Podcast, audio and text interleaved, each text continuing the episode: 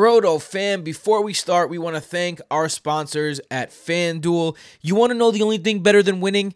It's winning cold, hard cash. And the best way to play fantasy football and win is with FanDuel. From double ups to giant tournaments and private contests, there are a million ways to win every single week. And if you sign up at fanduel.com slash Brodo Fantasy or Click on the link on the Fantasy Football by Brodo app. FanDuel will match 20% of your first deposit with your first bet up to $500. FanDuel is just handing out money for you to play with. Plus, Brodo has you covered with optimizer lineups and weekly DFS articles on the Fantasy Football by Brodo app. We'll help you come out on top. Sign up today, play some lineups, and win some cash. Welcome back to the Brodo Fantasy Football Podcast presented by BrodoFantasy.com. I'm your host, Tim Petrop, with my brothers, the only two twins that give you double that fantasy goodness, Michael and Jason Petrop. Yes, yes, yes, yes, yes. It is week nine. L- lucky number nine. I don't know if you guys know this, but I've been obsessed with the number nine since I'm a young kid. Lucky number nine is my football number as I wear it. Let's get it. Week nine. Michael, what's up? Yeah, baby. Just- you get to watch the glorious Mike White Jets while we record today. Yeah, so as you know, the way that uh, our schedules and everything fell into place, we record during the Thursday night and the Monday night game. So we do have some live reactions for you. Hopefully, that adds a little bit of uh, flavor as Mike White uh, goes uh, three and out. Not well, a couple first downs, but he's out. Uh, Now they're punting. Um, anyway, we're, the game just started, and this is just starting.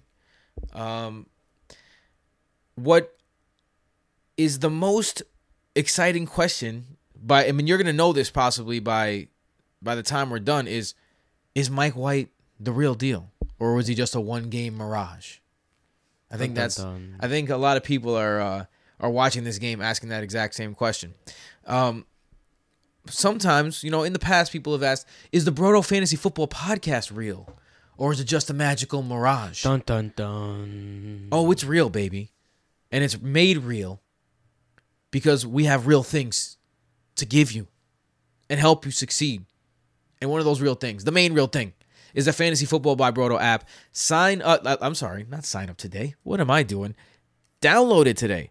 On the app, you get fantasy player cards, which are basically a player profile with every single stat you need, a start sit tool with matchup ratings, podcast consistency charts, coaching tendencies, articles, waivers, rankings, advanced stats, every single stat you need, any stat that you could that you're getting at any other any other place, you can get it with us, plus exclusive stats like true throw value, true target value, true performance value, uh, adjusted air yards, and our newest one, points over average, where instead of giving you the defensive points against and how it ranks in the league when you're looking at fantasy defenses, they give you how that team performed against the average of only the players they played.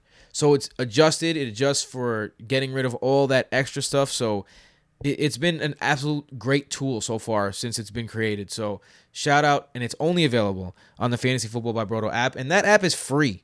And it is free now for limited time because of the people over at patreon.com slash brodo fantasy. Thank you so much to our patrons. Thank you every day from the bottom of our hearts. You are the engine that keeps us running. If you would like to support the show or you would like to get all these perks that I'm about to list, an extra episode, the waiver wire episode, and the Thursday night preview, um, and the Monday night recap. So you get three different pieces in one episode. On top of that, you get the waivers. You get a DFS optimizer. You get bets. You which Cass is 24 and 14 picking games this this this year against the spread. Do you understand what that is? 24 and 14? That is an ex- incredible you'd be up a ton of money right now if you put in every single bet bet that we gave the patrons. So come join for as little as $3 a month and you can get as much as you want back because we're giving you winners. We like sports and we don't care who knows. DFF DFS optimizers on FanDuel. It it's it's fantastic. So yeah, get that. Thank you patrons. Thank you so much from the bottom of our hearts. All right. Michael, Week nine. How you feeling right now, man? How you uh how, how's your how's your team? How are your teams looking? My teams are looking. I have one bottom of the barrel team that I shared with Jason. That Jason drafted while I was on a plane to Vegas, and he tried drafting a zero RB team in my honor, and it just it's not going well. No, that's we in that league. Us two are you and Jason are splitting a team, and I have a team. We're in eleventh and twelfth place, but I'm third in the league in points. And I don't know if you checked this, but you you guys are first in points against, and I am second in points Yeah, against. even the games where we do put up a decent amount of points, the other team put up like two hundred. I hate like, those What are you gonna do? I have a I have I have weekly conversations with the commissioner. Like, yo, what did you do to me? Did you put voodoo on me? Like, what's up? But yeah, that's really my only bad league. Actually, everywhere else, I'm either like I'm cruising in our home league right now, six and two in first place. Um, another league that we're all a part of, I'm in first place. The leagues that I'm not in the top three, I'm in fourth or fifth. That's really that one zero and eight team is really the only team that I'm not still in the running for.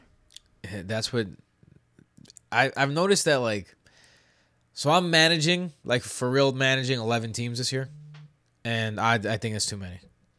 Yeah, similar for me about that much. It's it's a little tough. My Scott Fish team is um five and three. I'm trying to pull it out while I wait for CMC to return. He was my number one overall pick, but I'm still scratching together wins. I have a very solid team outside of CMC. Michael Carter, let's go, Michael Carter. he took over this as CMC's role last week, so we'll see how that goes the rest of the season. Uh yeah, my Scott Fishbowl team is the My same. Drafter Giants team is absolutely dominating. That you play every opponent each week, so it's based on like score. It's kind of like best ball, but with record. I'm like seventy and eleven or some shit. Like, I'm I'm basically the top scorer every single week. Besides, or I'm like top three in the other weeks that I wasn't the top scorer. So that's been nice. Uh, Michael, thank you. I, I- when I asked you that question, I didn't expect you to go into that much detail. I'm not gonna lie, but uh, you know I like to hear that you're winning. Nobody asks me about my teams anymore. no, as they say, no one cares about your fantasy team. Um, but we care about your fantasy team. And let's start because Michael had some hot takes on Twitter, so I know we're gonna get hot right off the bat. The Patriots at the Panthers is Too the first. hot. It's Hot the, it's the first game we're talking about. Um, look, you got to be worried about the Pats game a little bit, uh, the Pats run game a little bit in this one. This will be a test to see if Harris is that every week RB one play that he's looked like the past three weeks. Um, this is a very good Carolina defense, and Michael, you you highlighted this, so I'm gonna let you talk about. Uh, how do you feel about Najee Harris this week? One of the one the- Damien really- Harris. Damien Uh, Harris, yeah, excuse me. off to a hot start. One of the only Patriots that you can really trust. Also, we didn't say this. Um, Jason's not on the podcast today. We we failed to point that out yet. Word, word. Jason's not on. So it'll just be me and Tim. And for this first episode, the second episode, we will have Santiago Casanova joining us, the other Brodo yes, member. It- Brodo International. That's right. Um, yeah, but the Carolina Panthers, man, they are the worst team you could possibly get right now for opposing running backs. Besides that Zeke and Pollard game where they played well against Carolina, they've been shut down against opposing running backs. 32nd in points over average, minus 29.8% compared to the average for the running backs that they've played against. They've given up 15.2 PPR fantasy points to running backs per game this season. And now we got Damien Harris, who everyone loves the touchdown dependent backs who are playing well until they don't score a touchdown. Right? At some point, the wheels are going to fall off. He's not going to go 16 games scoring a touchdown. He scored a touchdown in four straight games, which is why he's been so successful these last four weeks. He's not. That's not going to happen every week, and this is a perfect get right game for Damien Harris, as in get right, as in back to being not very useful. I could 1000% see a 17 carry, 54 yard line with maybe one catch for two yards or zero catches because he's not really involved in the passing game. Brandon Bolden catches passes. Rhamondre Stevenson, if who knows if he's going to be active, but he was catching passes when he was active in the past. Damien Harris is a touchdown dependent running back against a team that is the most difficult matchup for opposing running back. So I'm like he's number 12 running back overall in consensus rankings right now on Fantasy Pros. That's That is 1000% recency bias because he's found the end zone in four straight games. Five touchdowns over that span. It's silly. It's tough because you know the Patriots. They do. They control the pace of the game. So if the Patriots control the pace of the game, Harris could have a good game. Uh, but again, d- lower your expectations for Damien Harris. Um, another guy you might have to lower your expectations for, and this is a really good matchup on on paper because the Panthers, and this is a really good example of points above average. I mean points over average, excuse me. The Panthers are middle of the pack in points allowed to the tight end. But the tight ends they faced, they're the fourth best matchup for tight end. The only problem is Hunter Henry, who looked like he was taking over control of that backfield, him and Jonnu Smith have be, have started sharing the backfield and sharing the targets again. Why are you saying backfield? I'm saying yeah, sorry, the, the field. I don't know why I'm saying backfield. Who who knows? Um, I'm it's it's it's. I'm I'm a I'm a new dad, man. My brain is all scrambled. Um, last week, uh, Jonnu Smith got two targets. Hunter Henry got three targets. The week before that, Jonnu Smith got five targets to Henry's four targets, and then the week before that, they split two and two, and the snap percentages have been all over the place. So Hunter Henry, who looked like he was really taking control of that tight end battle, I don't know if he has control of that anymore. And what should be a good tight end matchup, all of a sudden gets a little lackluster to me. Yeah, and it's upsetting too because last week was a a revenge game narrative too for Hunter Henry against the Chargers and a tremendous matchup and he just caught one ball for 33 yards and that was it on three targets. He's becoming less trustworthy with Johnny Smith playing more like you said and getting more targets, which is frustrating. and this is not a heavy pass offense team. Like this is not a team that you target for fantasy football reasons, period. So the fact that Hunter Henry he had he had a nice little stretch there, but the fact that he had that bad game last week, um, he's still been decent and like besides finding the end zone these last three weeks though, he has five total receptions, which typically isn't going to cut it. No. Five receptions over three weeks, so he becomes a uh, a probably still a low end tight end one, high end tight end two because of the landscape. The tight end landscape is like worse than ever this year. Last week we had Geoff Swaim as a tight end one. Like last week was absurd the way the tight ends ended up finishing. If you if you listen to us in the off season, by the way, we have we have podcasts throughout the year in the off season too. One of our lessons that we took, well, one of my lessons I took away from last season was it's never tight end. It's never the year of the tight end. Yeah. It's never the year of the tight end ever. Yeah, it's disgusting out there. Disgusting on these streets. Um, speaking of never ever, I have no interest in starting any of these uh, Patriots wide receivers.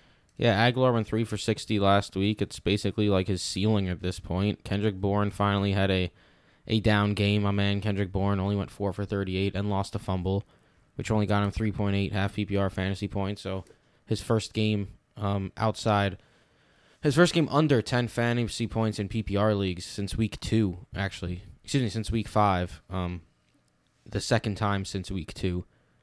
But still, I don't want to trust him here against the Carolina Panthers, who is a good, um, good defense. Uh, 26th in points over average against wide receivers. You're not going to trust Mac Jones. It's really Damien Harris and Hunter Henry have been the only options that you could trust in this offense, and this is not really tremendous matchups for those guys either. Let's go over to the other side, unless there's someone you want to talk about on this team. No. You're not starting Mac Jones. PJ Walker might start a quarterback. Sam Darnold still dealing with the shoulder that he it's looking like it's going to be PJ Walker at this point. he's the one taking the snaps at practice right now. I mean, Darnold h- it has been playing bad enough to get benched, but I think there's an injury thing. Um, the the fantasy footballer said this today, and I just have to repeat it because it's it's a crazy stat. Sam Darnold is the only person in the league to be to be below average on all levels of the field, um, Yeah. including behind the line of scrimmage. Color me not shocked, Tim. Yeah, uh, he's been he's been bad.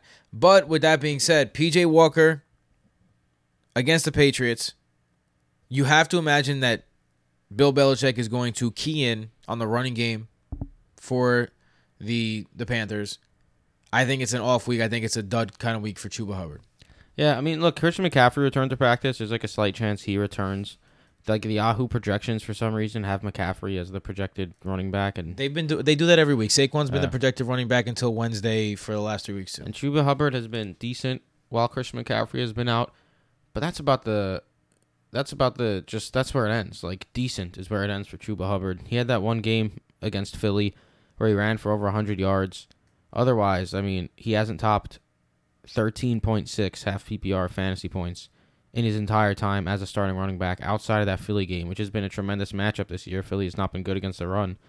Now they get New England, who's actually ninth in points over average, so not a terrible matchup, but 18th overall in fantasy points allowed.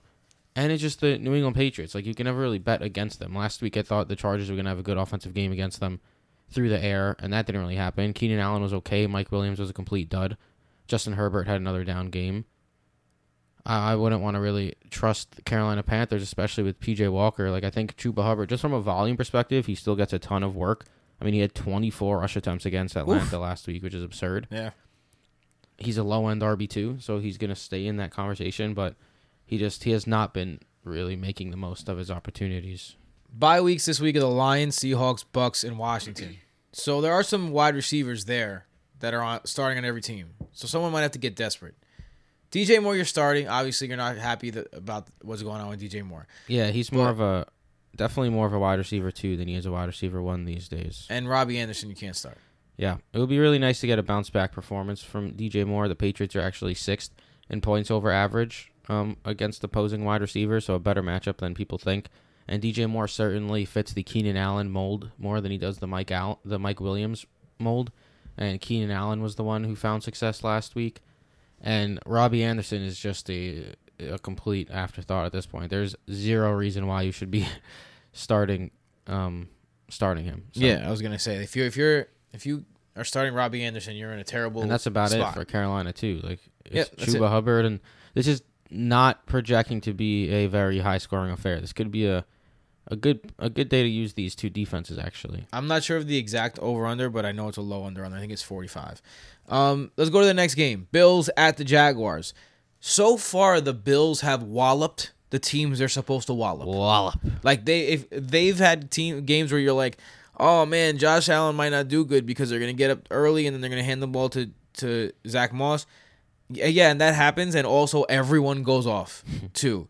So this is another game where they have the ability to do that. I'm confidently playing everyone. I feel much better. Well, now first of all, Cole Beasley missed practice for two games. Now this would not be the first time that Cole Beasley missed practice on a on a Wednesday and a Thursday and then played in the game. Um, but with that being said, uh, Cole Beasley, you If he's playing, Dawson I'm Knox probably gonna trust him, man. Dawson Knox might play. Nah, he's not. He's not really at this point expected to play. I don't think. If Dawson Knox doesn't play and Cole Beasley plays, Yeah, he's Knox one of my hasn't favorite. practiced. He's one of my favorite starts this week for sure. Yeah, without Dawson Knox, Cole Beasley has returned into locked and loaded PPR wide receiver two status. yeah, Actually. Um, seven for 88 and a touchdown the first game without Knox. Ten for 110 the second game without Knox. Those were against the two easiest matchups he could have possibly had. Actually, Elijah Moore Let's touchdown. go, Elijah baby. Moore, wide open in the end zone. Mike White to Elijah Moore. Been hearing that a lot. Elijah Moore has like 50 yards and a touchdown already. I just picked Let's him go. up. Coming out party. I think I'm starting him. Coming out league. party, party, party. Um, and now he gets the Jacksonville Jaguars. That is Cole Beasley.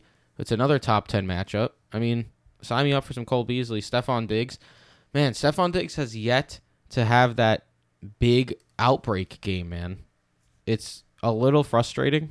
Um, because you drafted him in the first round, likely or early second round. Against Tennessee, I guess you could say he did nine for eighty nine and a touchdown, but he hasn't had that one hundred yard Yeah, performance like consistently. He only has one game over 100 yards. He hasn't been scoring touchdowns consistently. He I blame. I blame has three me. touchdowns. I blame Like, Manny Sanders. he's been very good, but you want that explosion type game, and Jacksonville's a good spot for that. I mean, there's no reason not to start Diggs happily. Yo, Mike White got swag, man. Mike White got swag. Um, yeah, I mean, you, you're starting all the guys. Like, I, I even think Zach Moss is a, a, a really, really good start in this game. I think he might find the end zone once or twice. Come on, Michael, just say it. He's a good start, man. I mean, I don't really like Zach Moss though, man, because he he's splitting work with Devin Singletary. It's right back to what we were seeing last year in the Buffalo backfield. Like, what's he gonna get you? He's gonna get you ten to twelve points, maybe.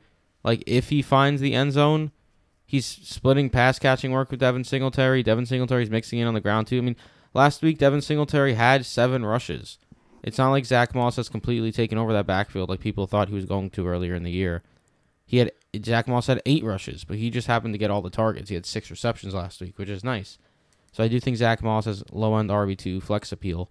But as long as Devin Singletary's stealing all the snaps, you're not really going to be able to trust this guy as anything more than that. I know. I like I like me some Zach Moss this week. Um, who I don't like this week is the entire Jaguars team. No, thank you. Really, I mean, even even James Robinson is hobbled.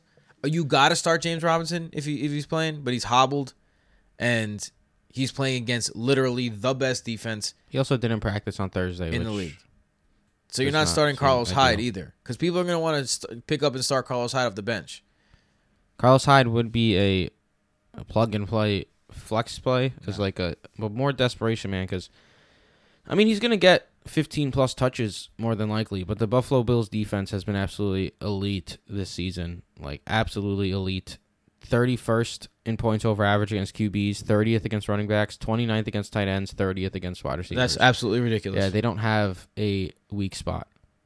It's it's been glorious for that defense. So I'm with you. Trevor Lawrence is looking like a rookie. If James Robinson's out, you don't want to trust Hyde. Marvin Jones maybe, but Marvin Jones has been inconsistent. Now he's going to get the um, Tre'Davious White and company in that secondary as well. Very tough spot for to trust anyone on Jacksonville this this week. Uh, next game. Yeah. Let's go to the Falcons at the Saints. Oh, come on, Taysom Hill practice in full today. I am. Oh, let me say one so more thing excited. though. Your favorite guy, Dan Arnold. He's getting a lot of targets. The tight end landscape is so damn atrocious. Maybe take a shot on him if you need to. He just went eight for sixty-eight against Seattle on ten targets. Hard to find ten targets for a tight end these days in a game script that's likely going to lead to a whole lot of passes for Trevor Lawrence. All right, I'm getting back to my my love profession that was rudely interrupted to for Dan Arnold. Yeah, dude. Come on, Taysom Hill. I'm gonna make this no uncertain terms. Taysom Hill is my quarterback eight this week. Heyo, he's gonna. I think I ranked him as like a QB six, assuming he starts. Six. I thought I was high. Um, Taysom Hill against the Atlanta Falcons. I want all of that. He hasn't been obviously he hasn't been practicing. He's been injured. He hasn't been playing with the first team. He's been injured. He's not the quarterback. He was playing other positions.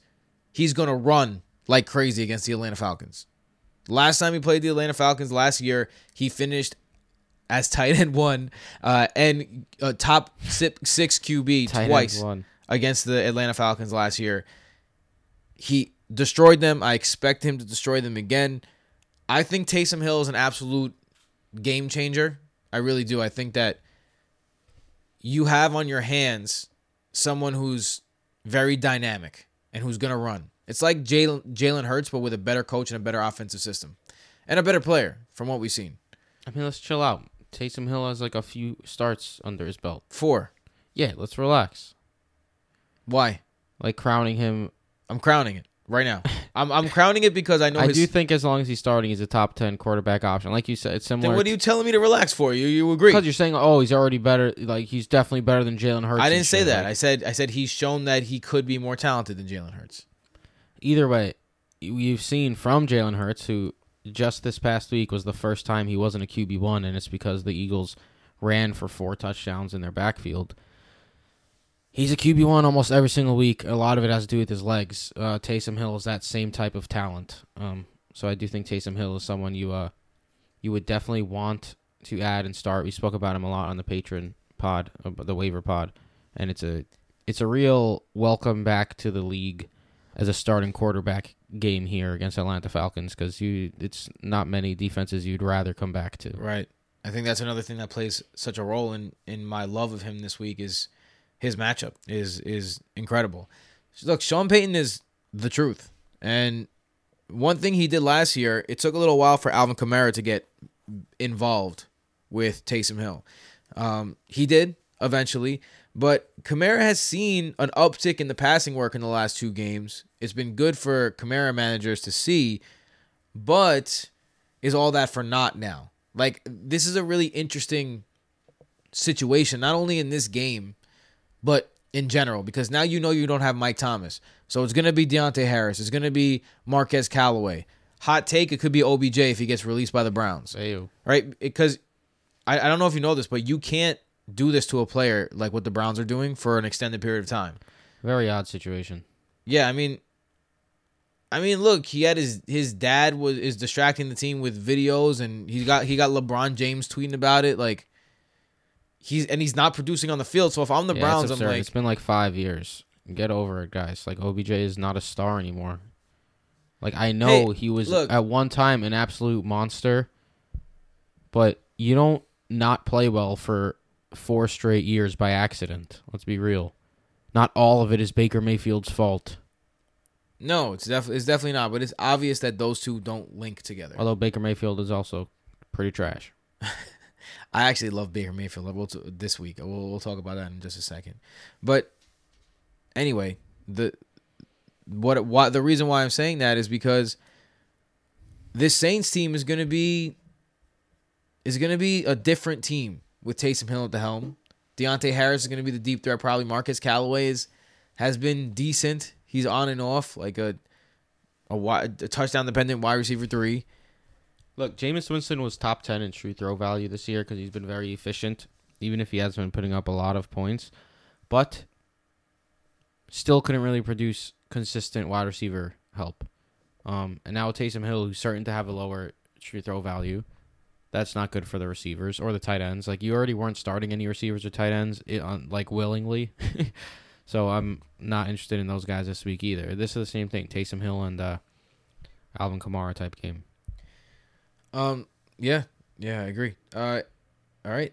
Let's go over to the Falcons side then. Uh. The Saints have been absolutely incredible. Uh. They've only allowed 15.2 points to quarterbacks this year, and you might say, "Oh, they played sucky quarterbacks." No, because that's 20 percent below the average of the quarterbacks they've actually played. That is the second worst matchup for quarterbacks. Matt Ryan already sucks and is throwing to Tajae Sharpe um, and Russell Gage and Omar Zaccheaus. Uh, is that Omar? Olamide. Olamide Seguiris. Seguiris. Uh, whatever. I don't want to even say his name. There's no point. Um, so the real question is Kyle Pitts.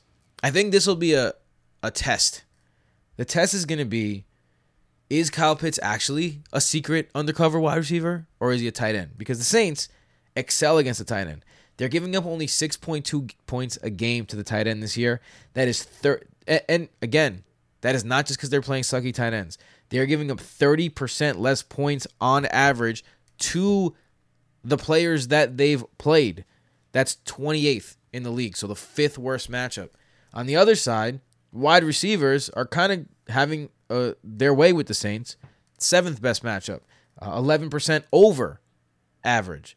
So the question is here. The last week they put Stephon Gilmore on Kyle Pitts and they shut him down.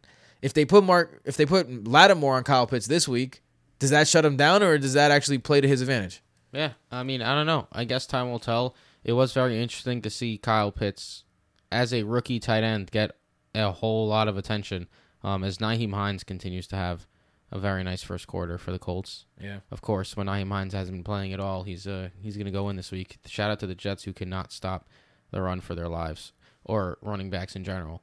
But yeah, when it comes to uh when it comes to Kyle Pitts, you have to start him obviously because that's he's Kyle Pitts. He's a top five tight end at this point, especially over the last couple of weeks.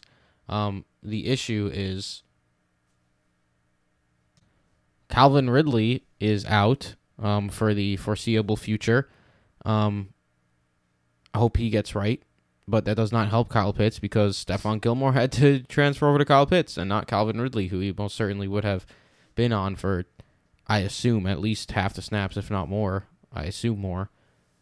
So we'll see how this goes against New Orleans. Um, you have to start Kyle Pitts, but this is one of those situations where I don't think Calvin Ridley being there helps. I, I wrote. I, wrote- mean, where I do think if Calvin Ridley was there, it would help. yeah. Um, And you can't start any of the receivers. You can't trust Gage. You can't trust Zaccheaus. no. You start Sharpe. at this point. You start Cordarrelle Patterson. You start Kyle Pitts, and that's it. I was gonna say the winner here is really Cordarrelle Patterson. I think that you know he's he moves around the formation. He's hard to stop. Matt Ryan loves throwing to guys like him, the YAC guys. Matt Ryan's been making a career off YAC for years now, so I think that he continues to excel. I think Calvin Ridley being out, fantasy wise, it's it's Cordarrelle Patterson. And by the way, Cordarrelle Patterson is my new favorite guy because today he, he had a quote that said, "If my mother could work three jobs, I could play three positions." Yeah. I want to I want to hug him. Like yo, you Come here, Cordero. that's what it's about. What's his third position though? Kick returner? Returner, I guess. Yeah. I guess so. Yeah, well, he's gonna he's like a Hall of Fame returner, so he probably considers returner a position. Yeah. Um, with that being said, Definitely start Cordarrelle Patterson. At this point, he's a he's a every week top 15 running back and like top 20 wide receiver. Let's go on to our next game. It is the Raiders at the Giants. Unfortunately, the last time we spoke about the Raiders, uh, it's a lot different than the last time. The Raiders can't get away from this shit this year. It's just Bro, been a it's shitstorm. uh, really big shitstorm. At least the the fans have had something to cheer for on the field since they've been a successful team overall. As Jonathan Taylor walks his way into the end zone, the Jets' run defense horrible. is so fucking atrocious. Really bad. Holy moly! Yeah. Like at least the Las Vegas Raiders fans, like yo, this is what their second or third year in Las Vegas, the first year in that stadium. I kind of feel for the fans a little bit too to have to deal with this shit because it's fucked up. Like first John Gruden being a, a bad human, now Henry Ruggs being arguably an even worse human than uh, John Gruden. Like I don't want to get political or anything, but like super fucked up what Henry Ruggs did. Like there's no excuse for that, especially if you're an NFL player. Like they they were reporting that like NFL players they like have ride shares just for NFL players, like from the team and shit, where it's like super easy to get a car and to just be like going 150 miles per hour two times over the legal alcohol limit is not cool. And yeah, two times over the illegal alcohol limit, like you are in a different state of mind. yeah, man, the shit is shit is not okay. Uh, well, he's gonna pay the price for it. Um, R.I.P. to the person who died from that accident. Um, and we're gonna talk about fantasy because you know we're not talking about the guy. We're talking about shares of his likeness. Let's put it that way. And his the shares of his likeness went from looking like they were on the top to plummet. Goodbye. Uh, over. Gone.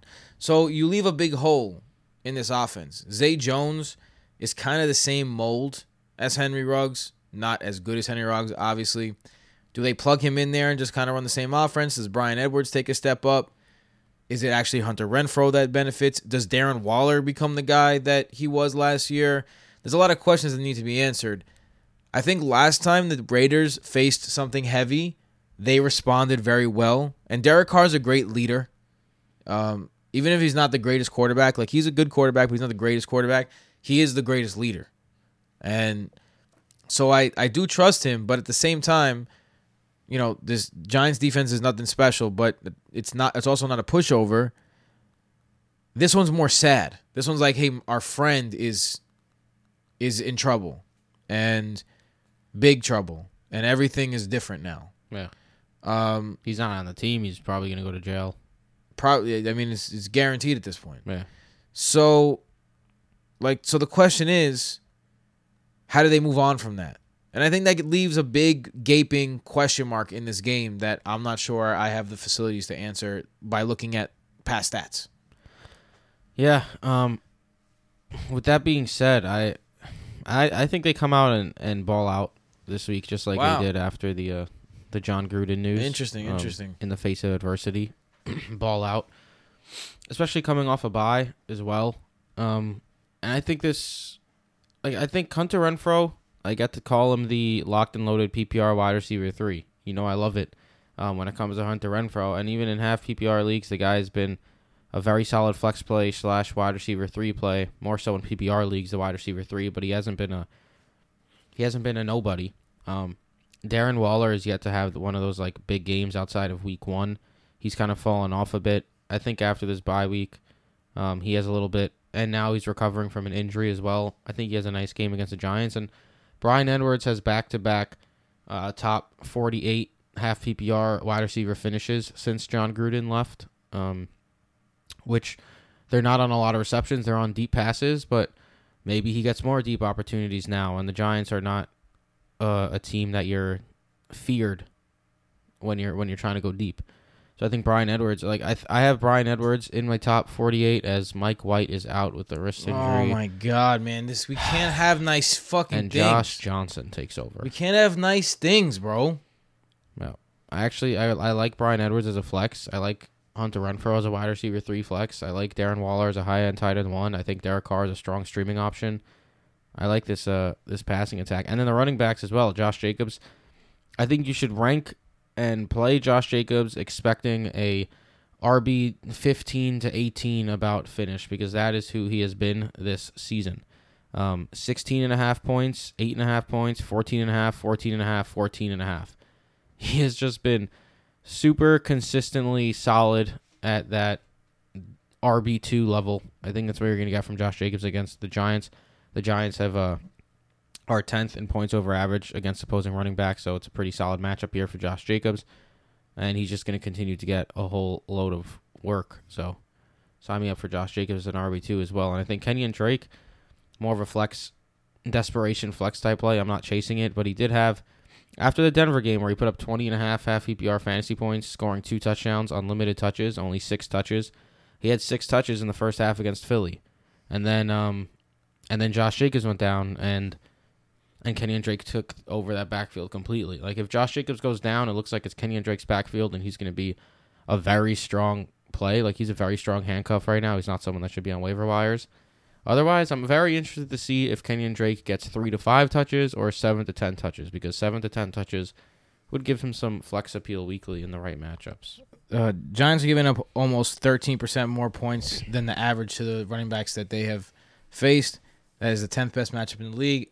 You know that I've had my my quarrels with uh, Mr. Josh Jacobs, but I am absolutely in love with Josh Jacobs this week. I think that he has. I think he's better than RB two in this game. I think that he's he's he's an RB one possibly. Guys, the Jets just ran an absolutely awesome play. Yeah, trick play twenty th- on like third and They twenty. threw a screen forward to Jamison Crowder, and then Jamison Crowder threw across the field backwards to Michael Carter, and successfully got a third and 15, first down. Very Oh, cool. That is uh that's a, that's good play calling right there. Uh, Maybe I should be the new play-by-play I'm guy. really distraught by Mike White. Um, I'm really distraught. yeah, this is very upsetting. Uh, let's go over to the Giants side. Uh, see, for me, I, I don't know if I think the Raiders are going to respond the way that you think the Raiders are going to respond. Either way, the Raiders are a fantastic, uh, a f- fantastic matchup for running backs, and Devontae Booker has been very good. Um, they're allowing 23.3 points to the running back. That's 22.4% points over average uh, to the running backs that they faced. That's the sixth best matchup in the league.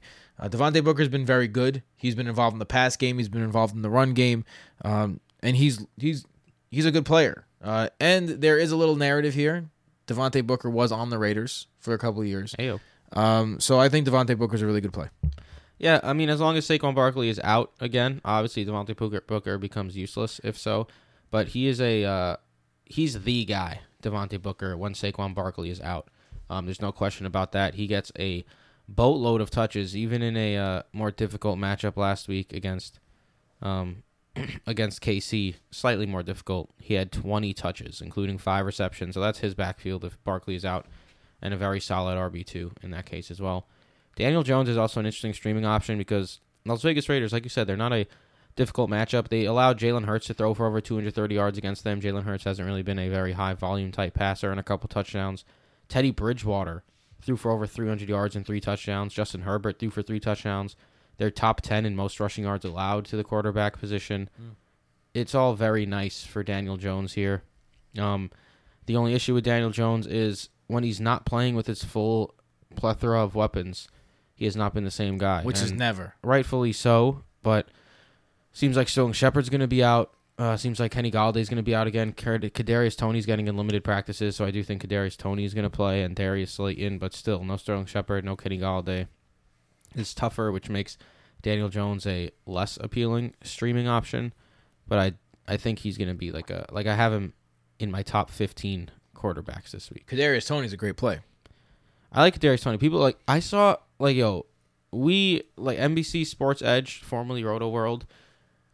They're good with the news, like that news feed that they have, but they also just do some like bullshit blurbs sometimes that really piss me off. Like one, they be they're like super douchebags, and it's like, why do you have to be this Some big of a writers, they have different writers that do that. Some And- writers are better and then others. others that just like you could tell they're not really entirely sure what they're saying and they should be like smarter about it because he said he whoever did the Kadarius Toney write up said over his last two games, he only has um, no, because the Rams game, he only he had three receptions, right?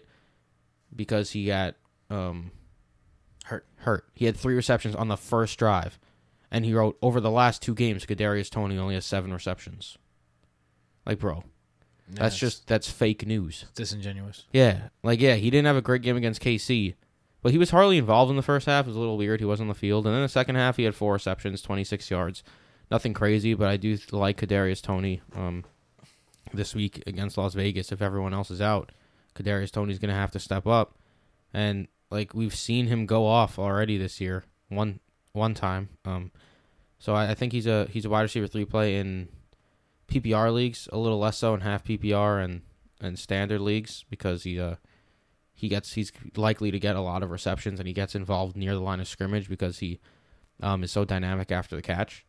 But yeah, I'm definitely starting him um as a wide receiver three this week, and I think there's some legitimate up, legitimate upside there.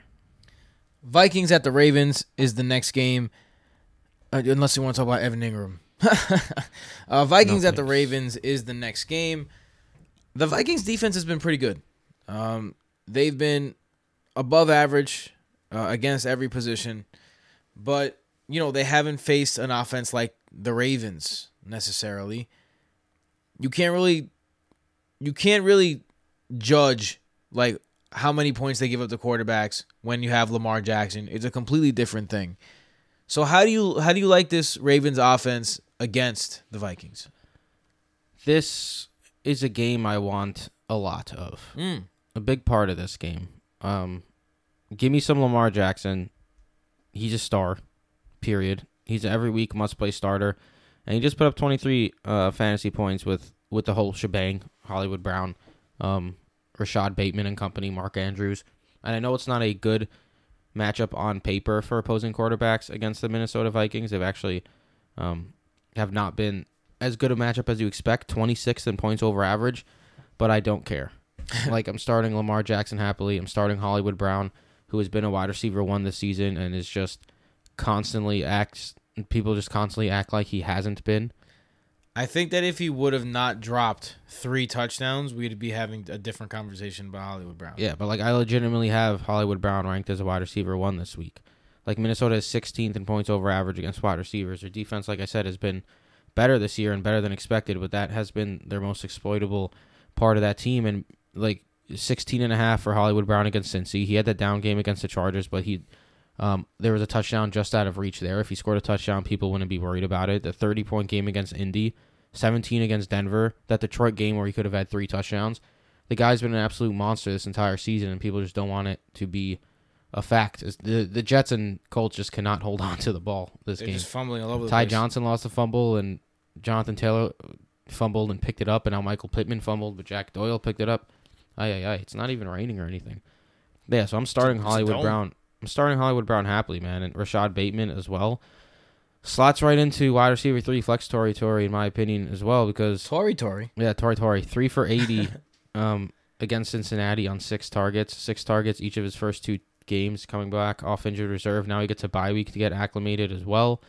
I'm all aboard the uh, the Ravens offense this week and obviously a passing offense. Fuck those running backs. You never know who's gonna get what. Like if you have to start one, it's Latavius Murray Yeah. but they're all 1000% completely touchdown dependent. Like Le'Veon Bell had more touches than Devonta Freeman last time they played before the bye when Latavius Murray was out.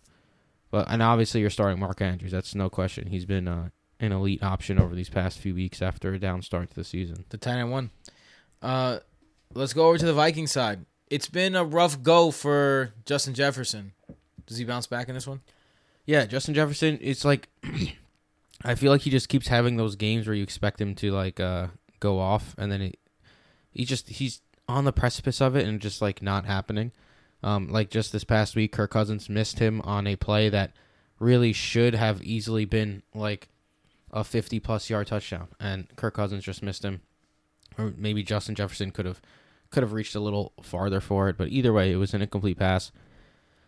Slightly hurt himself later, but quickly returned to the game. Um, Justin Jefferson is someone that I start every single week without a second thought, and he's basically matchup proof as well at this point.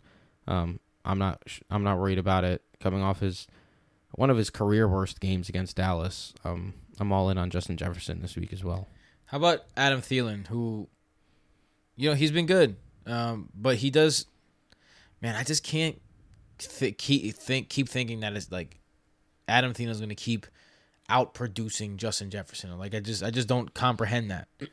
Um, how do you feel about him this week? Yeah, I hear you. Um, but it's now back to back games of being very good after sucking for two games, and then the three games before that he was good. Like Adam Thielen is very up and down. He is a bit touchdown dependent, as we all know. Um, but I mean, besides the touchdowns, he's been better too. Like he has been super touchdown dependent and otherwise been bad. But over these past two weeks, he went 11 for 126 against Carolina, and then six for 78 against Dallas. So even if he didn't score touchdowns, those, would have been solid games. These both of these guys are high in true target value because Kirk Cousins is always high in true target value. So I'm I'm not like when it comes to the matchup here, I'm just starting these guys because uh, in my opinion, they're every week starts. One One, guy- regardless of the matchup. Irregardless, I like it. Uh, one guy that's uh, definitely a start here, I think, is Tyler Conklin. Uh, the Ravens have been horrible Honk. against the tight end. Uh, they're giving up 16.2 points a game, which is obviously, obviously ridiculous. But they're also giving 50% more points to the tight ends they've played. Um, that's the third best matchup in the league. So if you are streaming tight ends this week, because there are some tight ends um, that are on buys that are every week tight ends, TJ Hockenson, um, not really Gronkowski, but uh, Logan Thomas slash Ricky Seals Jones. So if you're Ricky Heels Bones. if you're streaming this week, I think Tyler Conklin's a really good streaming option. Yeah, give me some Tyler Conklin as well. Who I mean, he continues to be a part of that offense. He's seen five plus targets each of the last um, four of the last five games at this point now, um, and he's put up over seventy yards twice. Has a touchdown during that span. He had that tremendous catch that first game. Uh, excuse me, that last week on that first drive. And this is a team that T.J. Hockenson only had two catches for ten yards against them, but that was against the Lions, where T.J. Hockenson is their main receiving weapon. Otherwise, tight ends have been great against them. Like you stated, uh, CJ Uzomah had a good game. Mo Alie-Cox, Jared Cook, Noah Fant, Kelce, and Waller. Like, sign me up for Tyler Conklin as a streaming option. This entire season, he's been a very strong streaming option. I don't think that changes. Uh, Dalvin Cook, you worried at all? No, you start Dalvin Cook every single week. He has been uh, certainly not what you wanted when you took him likely second overall this season. He's he's missed some games. He he had he had some very strong games, but he's really only three for five in the games where he's been healthy in terms of actually producing. Like five point four and seven point eight in two of the games is not ideal. He didn't even have a reception last game, but still, it's Dalvin Cook. Just just do it. Like just start Dalvin Cook, obviously. Um, so Michael, this is we call this the Eli rule. Well, at least I call this the Eli rule. Um, if you like Jefferson, if you like Cook, if you like Conklin, if you like Thielen, you like Cousins. Yeah, I also think I know this this is a tough matchup on paper, but it's similar to Jason when Joe Burrow was playing the Ravens. He said, "I don't care that it's the Ravens. This is a good matchup for that offense." And Joe Burrow went and was a top five quarterback that week. Uh, Kirk Cousins has been very up and down this year, and this isn't a primetime game where he typically struggles. Like we've seen several times in the past that Kirk Cousins, in the games where you don't expect him to, that's when he'll go off. All right, so I'm starting Kirk Cousins this week as a streaming option against Baltimore as well, for better or worse. Jack Doyle scores a touchdown for the second week straight as the Colts go up 21 7 on the Jets, who have lost Mike White. Very, very depressing. And I've likely lost the game because of that. Browns at the Bengals is the NFC North Slabanaka. Labanaka. That is next on deck. All right, I have a I have a gut check feeling. I don't have any numbers to back this up. It's just a gut check. I think Baker Mayfield has a big game in this one. Heyo. Here's why I think he has a big game. First of all, here's a number to back it up. The Browns are, are the eighth best matchup in points over average. But second of all, this is the type of game that Baker Browns are the fourth best matchup in points over average, actually. Oh, oh, you right, you right. Silly boy. Uh, one of the reasons is because of rushing touchdowns. Well, hold on. I'm talking about the Bengals, Michael. Oh, right. Talking about My Baker bad. I'm an idiot. It's the it's the eighth. They're the eighth. Uh, so the ba- I, I think I said Browns. Anyway, the fifth. this is just the type of game that Baker Mayfield dominates. Baker Mayfield, when he has a little chip on his shoulder, like he has that Napoleon complex, when he has a little chip on his shoulder, he excels. This week, there's mad memes going around about how OBJ needs to get free from Cleveland.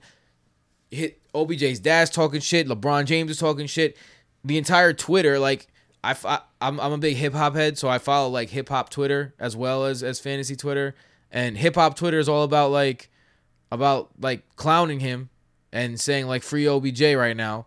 So, dude, I think he's gonna ball out. I think that he's better without OBJ. He should be a little healthier as the weeks have gone on. I think that he has a big game in this game, and I'm I'm excited to I'm excited to start him. That makes one of us, brother. Baker Mayfield is one of my biggest fades this year. I was very confused as to why people were like clamoring for a. All right, I, I'm breakout not talking. I'm not talking about any of that. I'm just I'm talking about this one he's game. He's been terrible this year. He had one good game against the Chargers, 23 fantasy points. Otherwise, 13 and a half, 18 and a half, 16 and a half, 9, 13 and a half. Why? Like what why 9 and a half against Pittsburgh? He just has not been trustworthy. He has um 6 passing touchdowns on the entire season, only 80 rushing yards. Like it's not like he uses his legs a lot. No OBJ. Donovan Peoples Jones, I believe, is likely to return, which does help him. Um, Jarvis Landry is back too, which does help him as well. Um, Nick Chubb is there, but no Kareem Hunt. I'm not chasing Baker Mayfield just because I don't see the huge upside here. Is because there's never really huge upside with Baker Mayfield. All right, let's talk about the guys that are more realistic then, not just my hunches. Nick Chubb is a great play in this game. Um, the Bengals are the eighth worst matchup, uh, eighth. I'm sorry, best matchup for running backs according to points over average. Now, when you take that into consideration, then you think about the fact that the Bengals just let Ty Johnson and Michael Carter score major points against them.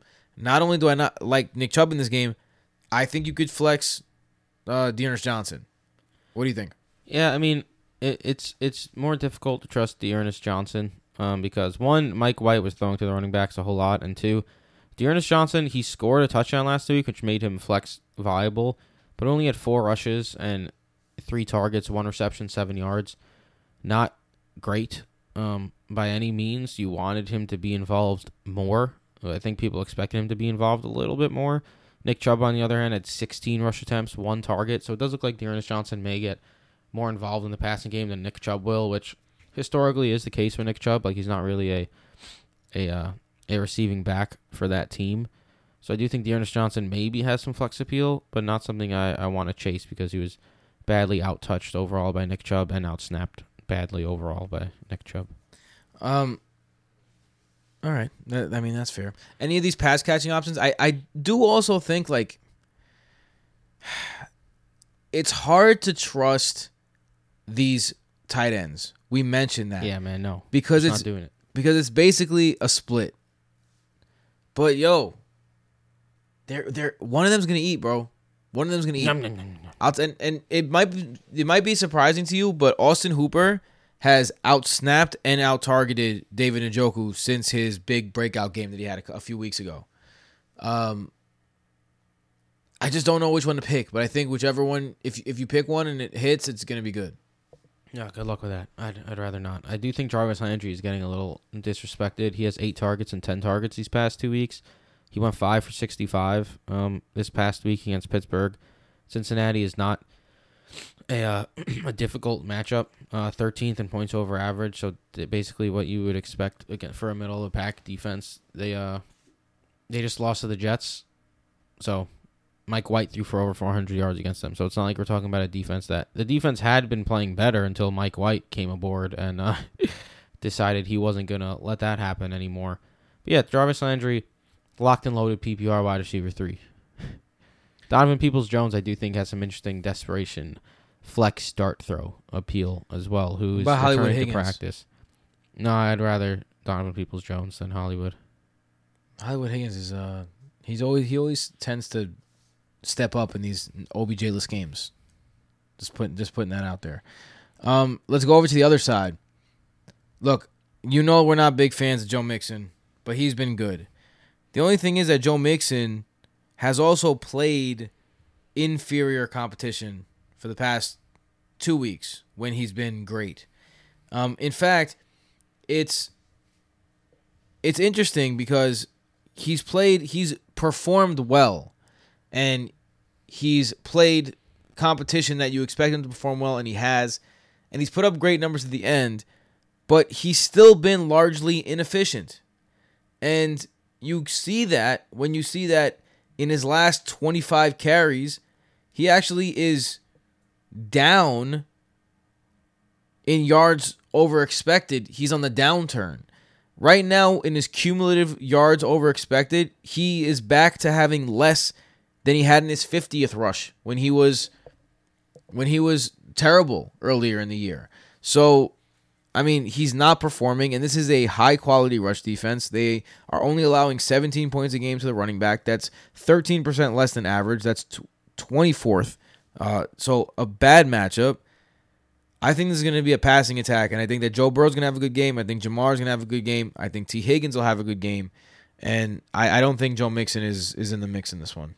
Even against the Jets last week, the Jets stuffed them at the goal line several times. He only had 14 rush attempts for 33 yards. He had that one yard touchdown score and a receiving touchdown, and like a, a trick play that got him like 40 of his receiving yards.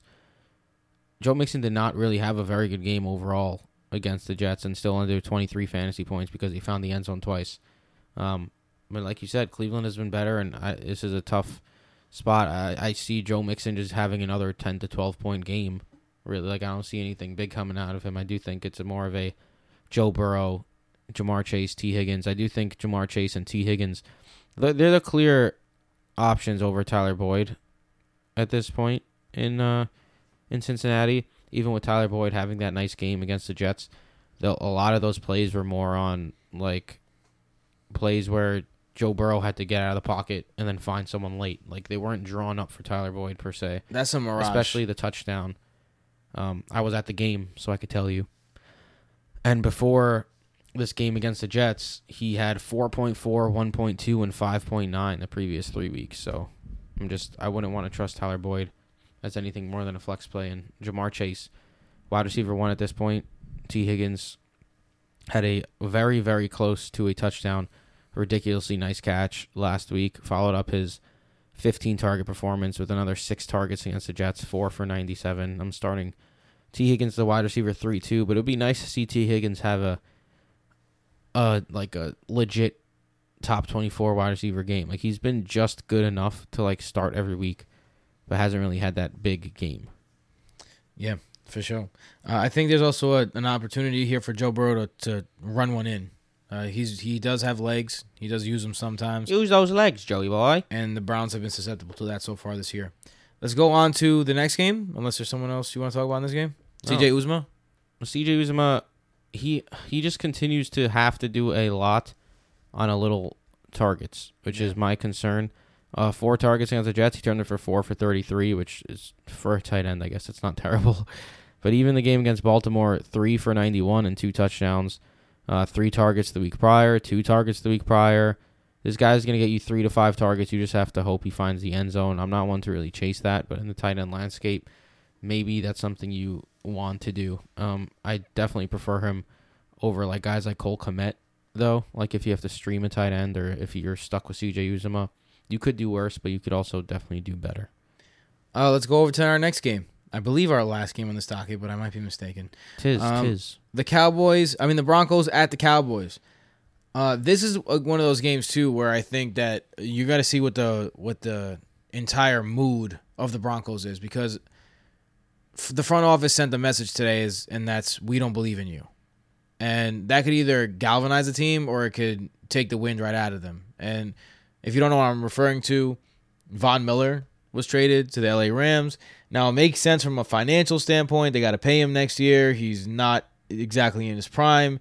It makes sense and all that yada yada yada. But they are also giving up on the season. Like you, they, you expect that they are giving up the, on the season when you when you sign Teddy Bridgewater to be your starting quarterback. This is this is just like confirmation that this shit is over. And you know, I, I what what happens because the Cowboys they're going to be coming in literally on their high horse. Cooper Rush won a game for them last week where they did it with defense. So now their offense is one of the best in the league. Their defense has shown that they can be one of the best in the league. They're playing against an offense that's reeling. I expect the Cowboys to come out with a bunch of swag, and I think that I could start my Cowboys with the expectations. Now, CeeDee Lamb hasn't practiced yet, so keep an eye on that. But if CeeDee Lamb doesn't play, Dalton Schultz gets a huge upgrade. Uh, Amari Cooper gets a huge upgrade. But even if he does play, I'm comfortable with those guys. I think Zeke is a great play this week. And I think that Pollard is a desperation kind of situation for the flex. But Zeke is my RB2 this week. Michael Gallup might actually return this week too, which is interesting. That is, Um, he that, I forgot to mention that.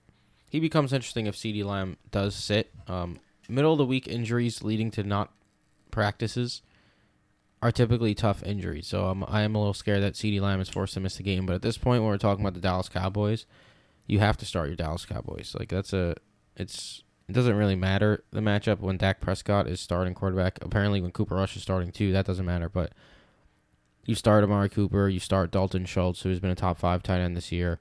Um, you start CeeDee Lamb if he's healthy. Michael Gallup is interesting. Definitely keep an eye on and see. Maybe he might be on limited snaps. Cedric Wilson has done a decent job in his in his spot while he's been out, and Noah Brown mixes in. So I'd be a little a little hesitant to start Michael Gallup right away, but um, Blake Jarwin is also dealing with an injury, which helps Dalton Schultz even more. Uh, let's go over. Uh, and Dak is supposed to play, and Dak's also. yeah, right, you start as long as Dak is healthy. You start him as a QB one. Let's go on the other one. Did Jerry Jeudy's return just kind of make it murkier than like? Is it just too many mouths to feed now? Tim Patrick led the team in snaps. Very odd. Uh, no one had more than four targets. It was also a very strange game for Denver. Only 26 pass attempts. Ran the ball a ton. Um, Melvin Gordon scored a couple touchdowns. I don't like. That's not what I'm just. That's not what I'm expecting from Denver. Uh, going forward, especially in games like when they got to play the Cowboys, they're gonna put up points. Period. And the Broncos are going to have to score, which means they're going to have to use their pass catchers, and they have a medley of pass catchers at their disposal. Um, and the Cowboys are eighth in points over average for opposing wide receivers, which is good for Courtland Sutton, which is good for Jerry Jeudy. I'm starting Courtland Sutton as a wide receiver too. I'm not panicking. If he has a down week against Denver, excuse me, if he has a down week against Dallas, then I may panic a little bit. Um, to be completely honest, but at this point, I'm starting Courtland Sutton this week. He had the long catch last week, only four targets. He's had some down games this year, and he's bounced back from those down games. I'm starting Jerry Jeudy as a wide receiver three, who had a down game on his in his return, but I expect the snap count to go up. Tim Patrick continues to be a like a flex type play, even though he definitely becomes more murky um, at this point. Who I'm most interested in though, um, Mr. Albert Aquabunum or Albert O would be easier to pronounce. I'm not exactly sure how you pronounce Aquagabunum. Noah Fant is out. He's on the COVID list. Albert O went three for 34 in his return last week. Um, he's a very good athletic tight end. He's going to take over without Noah Fant there. Um, Dallas is not a very difficult matchup for opposing tight ends. They're basically middle of the pack when it comes to the tight end position. Sign me up for some Albert O as a streaming option this week. I think with the way the tight end landscape is, he just right away slots in as a top 10 tight end. Yeah, I agree with you. Uh, especially because they use him even when fans out, like like you said, even when fans not out. Um, let's talk about the running backs, Melgo and Javonte. So, common knowledge says that it's gonna be Javonte as the season goes on. But it's been the actually the opposite. The last two weeks, Melgo has outsnapped and outcarried Javonte Williams, but Javonte Williams has out targeted Melgo by a lot. What a mess. Plus, the Cowboys are allowing 16% less points over average. That's the third worst matchup in the league for running backs.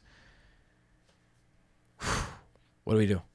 I mean, they're low end RB two options. Uh, week in and week out with Melvin Gordon should be ranked higher. Let's uh make that clear once more because apparently it needs to be just repeated over and over for people to understand it. Um, Melvin Gordon is 91 and a half half PPR fantasy points this this year, and his backfield mate Javonte Williams has 70. Like Melvin Gordon just continues to be the better option. Not a tremendous matchup for that backfield, but they're going to get a lot of work because that's what they do. They give their running backs a lot of work. So, I mean, I'm they're low end RB two options without very high ceilings, but pretty solid floors at this point. So, do with that as you may. I haven't been like very excited about this backfield the entire year. There's not really anything to be very excited about. Um, but you could do worse. That's about it for those guys. and Courtland, I I don't know if you mentioned Courtland Sutton. Yeah, I'm starting him as a wide receiver too this week. Um, I'll panic if he sucks this week, but he's had down games already and he's bounced back. And it was a weird script last week. I'm starting him. the smoothest man in the fantasy entertainment industry, Santiago Casanova, will be joining us in episode number two. Michael, where can they find you? At Broto FF Mike. You can find me at BrotoFF Tim. You can find Jason at BrotoFF Jason. You can find Cass at BrotoFF Casanova. See what we did there? Branding. Um, on top of that, you could find us on Instagram and on Twitter at Broto Fantasy. You can find us uh, at fantasy brotofantasy.com, the Fantasy Football by Broto app, everywhere. We hope we are helping you towards championships in your league. Um, and if we are, consider patreon.com slash fantasy to support the show and keep it going. Uh, with that being said, we'll see you soon with episode two. Later. Later.